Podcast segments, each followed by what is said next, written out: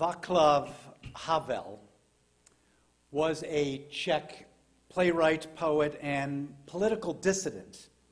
After the fall of communism, Havel was elected president of Czechoslovakia and then president of the newly independent Czech Republic. Havel had a real world view of hope. As he wrote, hope is definitely not the same thing as optimism. It is not the conviction that something will turn out well, but the same.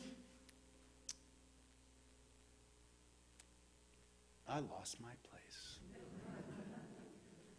It is not the conviction that something will turn out well, but the certainty that something makes sense, regardless of how it turns out. The deepest and most important form of hope, the only one that can keep us above water and urge us to good works, and the only true source of the breathtaking dimension of the human spirit and its efforts is something we get, as it were, from elsewhere. It is this hope above all which gives us the strength to live. No pie in the sky for Havel, yet perhaps the deepest and most important form of hope, one that urges us to good works. I can't think of a better introduction to Judaism's greatest prophet, Moses, who, will, who we will meet the first time in this week's Torah portion, Shemot, beginning the book of Exodus. Like Joseph, 400 years earlier, who rose in power second only to Pharaoh, Moses, as an infant boy, was rescued in the Nile by Pharaoh's daughter and raised in the house of Egyptian royalty. Yet comfort was not to be the place Moses would live.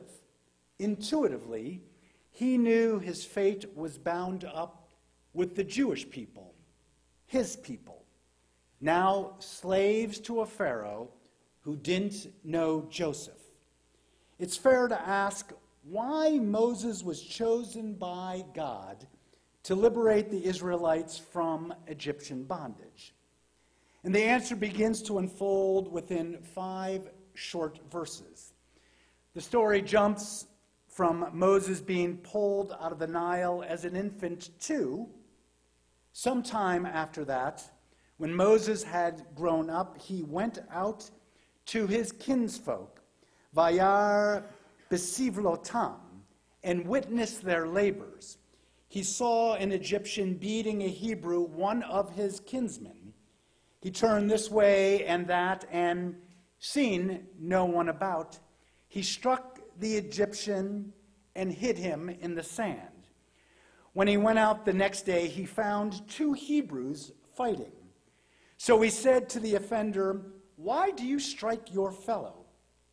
And the fellow retorted, who made you chief and rule over us?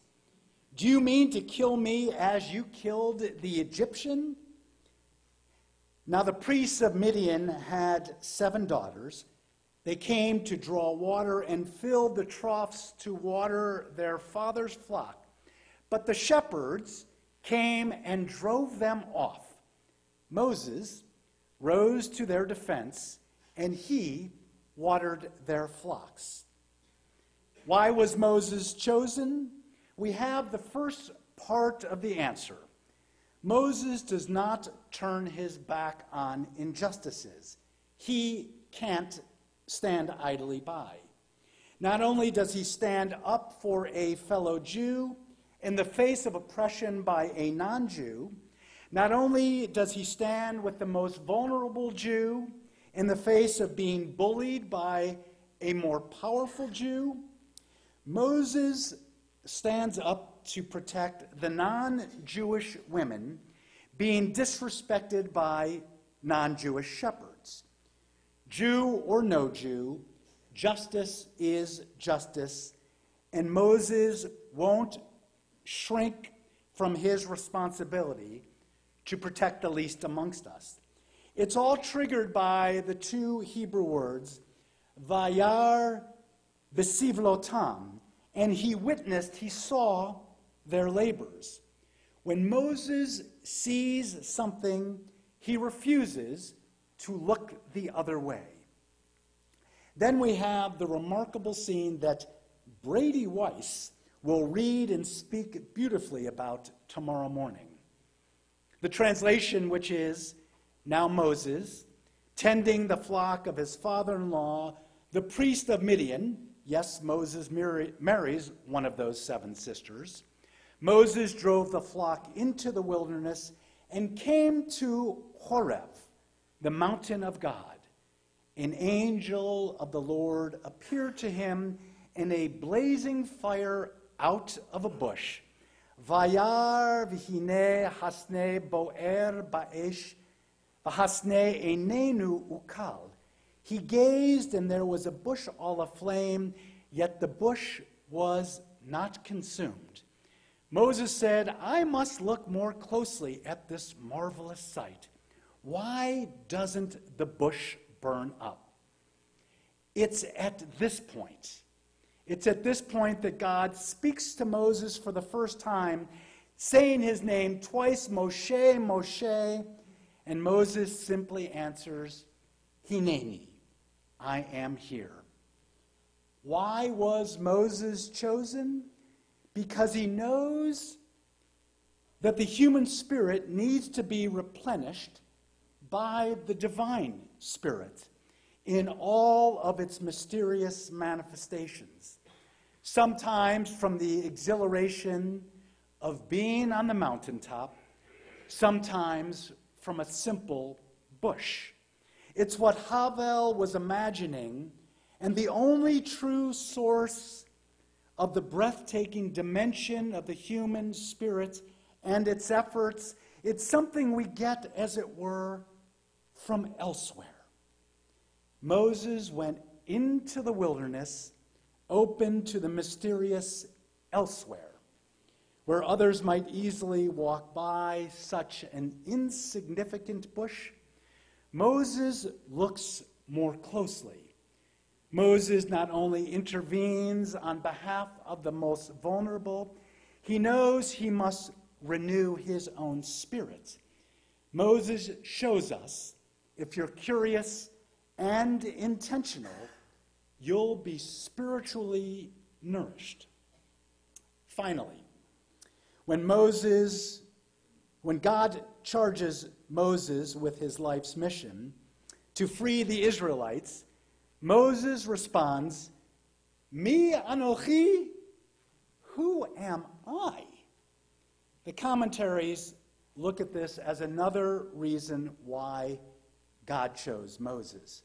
Imagining God saying to Moses, The very fact that you ask this question, the very fact that you doubt your ability to carry out this monumental mission, is itself the sign that it is I who sent you, since I only choose those who are modest and self effacing to be my partners on earth.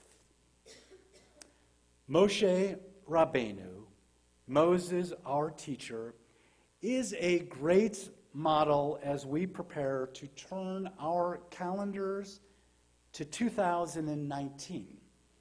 Like Moses, let's stand up for, stand up with the most vulnerable in our community, foster youth in transition to independence.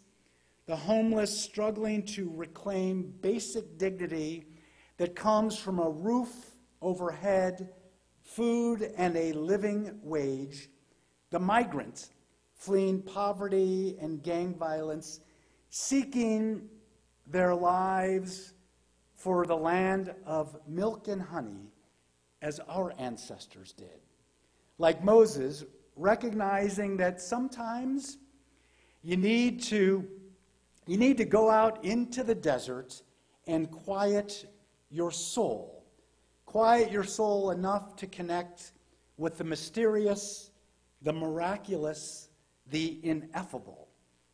Finally, in our life's journey, that we are to walk softly, to have just enough self doubt that you ensure that you are a work in progress, a lifelong learner, never perfect, yet always a little kinder, a little bolder, a little more compassionate and humble, a little more loving.